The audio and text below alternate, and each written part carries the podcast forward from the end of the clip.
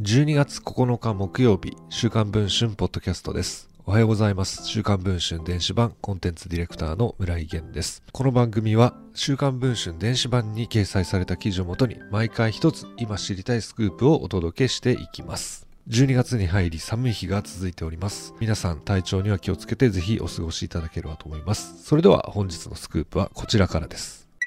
NHK の人気番組「ガッテン」が今年度末で終了することが「週刊文春」の取材で分かりました。立川志の輔と小野文江アナウンサーが司会を務めるこの番組は食や健康美容住まいなど身の回りの生活情報を伝えてきた老舗の番組です。前身である「試してガッテン」は1995年にスタートし2016年にリニューアルして現在の形に変わりました。足掛け26年にわたって続いてきた番組ですが今回打ち切りの対象となりました。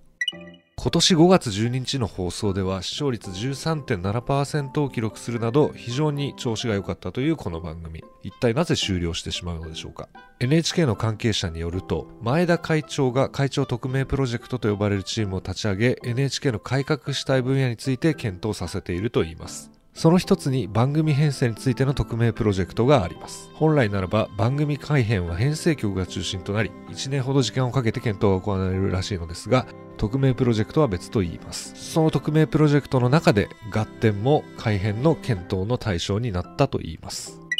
合点以外にも年度末で終了することが決まっている番組があります。その一つがニュース渋5時です。再来年の1月には会長の再任の時期を迎えるので、それまでに前田会長は実績を作っておきたいと考えています。今回の番組改編もそれの睨んでのことと見られている。NHK の関係者は週刊文春の取材に対しそのように明かしています。